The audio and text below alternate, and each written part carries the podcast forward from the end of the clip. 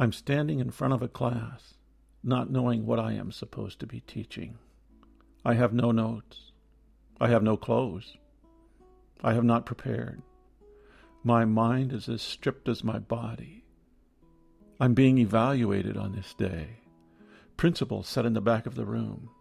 I am in deep trouble. Then I wake. We have all had days when we were unprepared for whatever we are supposed to be doing. After teaching 22 years, the former dream revisits me occasionally. I could have been better prepared many times.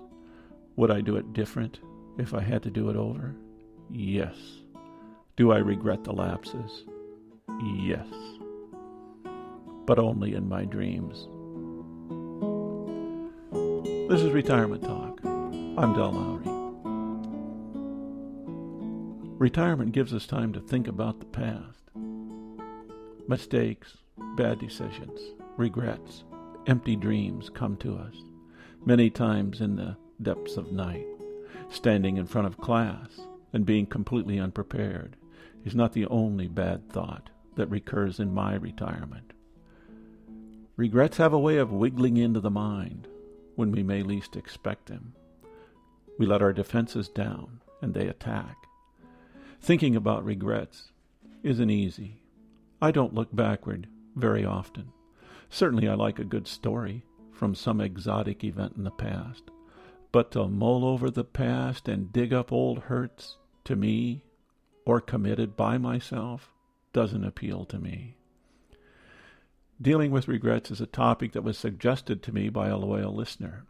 I thought I could deal with it, but it is proving more difficult than I could imagine.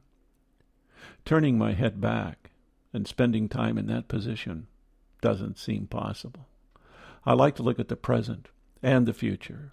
Dreams seem to be about the only time mistakes of the past surface. When I try to think of mistakes, or things where I did something I shouldn't have, I usually find an automatic rationale for justifying that action, or at least tempering it. I was young and didn't know any better, is the usual excuse. It answers so many questionable actions. I know my wife, my siblings, or friends could probably answer this question easily. They would probably have a long list of things that I did where I should have regrets. But those thoughts are in their minds and not mine, and I'm glad. Regrets often stem from partial vision. We remember something that could have turned out more favorably if we would just have fill in the blank. We forget details. Perhaps the reason for our action or thoughts were products beyond our control. Our regrettable action may be the result of unfortunate timing or place. We were born in the wrong place. We were born in the wrong time. We met the wrong person or happened on the wrong event. Our control of what happens to us in life is so very often beyond our control. We are in many ways products of our genetics and environment. When I see young children with their parents, it is amazing that we ever consider ourselves to be solely responsible for our mistakes. We are very rarely free to choose our actions without outside influence. These are excuses that temper many regrets. They may be just that excuses.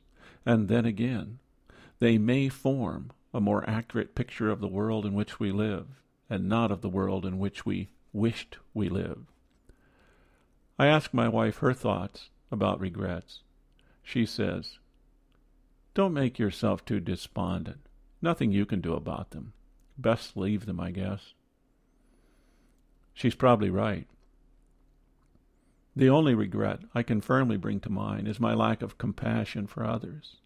I have been impatient with others. I have not understood the complexities of what drives other people's actions. Whenever I dig up a past instance in which I could have been a bit more understandable, tolerant, or compassionate, I shake my head and wish I had done it differently. I do want those regrets to help guide me in future actions. But I don't want to dwell there. Regrets are actions we have taken that we believe were mistaken. We did something that we wished we could take back or redo. The fact that we cannot reverse time and relive an event makes revisiting it of little to no value. Sometimes we need to forgive ourselves, as we would somebody else. We can be pretty hard on ourselves.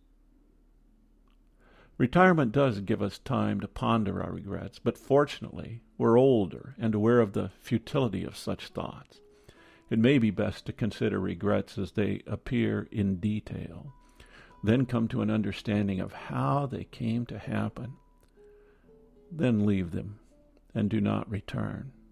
When events from the past now surface that I might have reason to regret, I try to tell myself that I have visited them before and dealt with them. I don't have to do it again. There's no point. I charge it up to mistakes I have made in life and move on. I will spend as little time there as possible. They will not haunt me. I will not wallow in them. I will not let them steal my time. I will not let today be tainted by yesterday.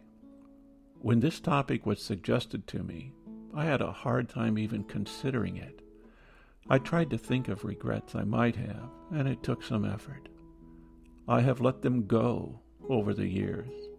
If I were to resurrect them, I'm sure I could spend much of my retirement time feeling bad.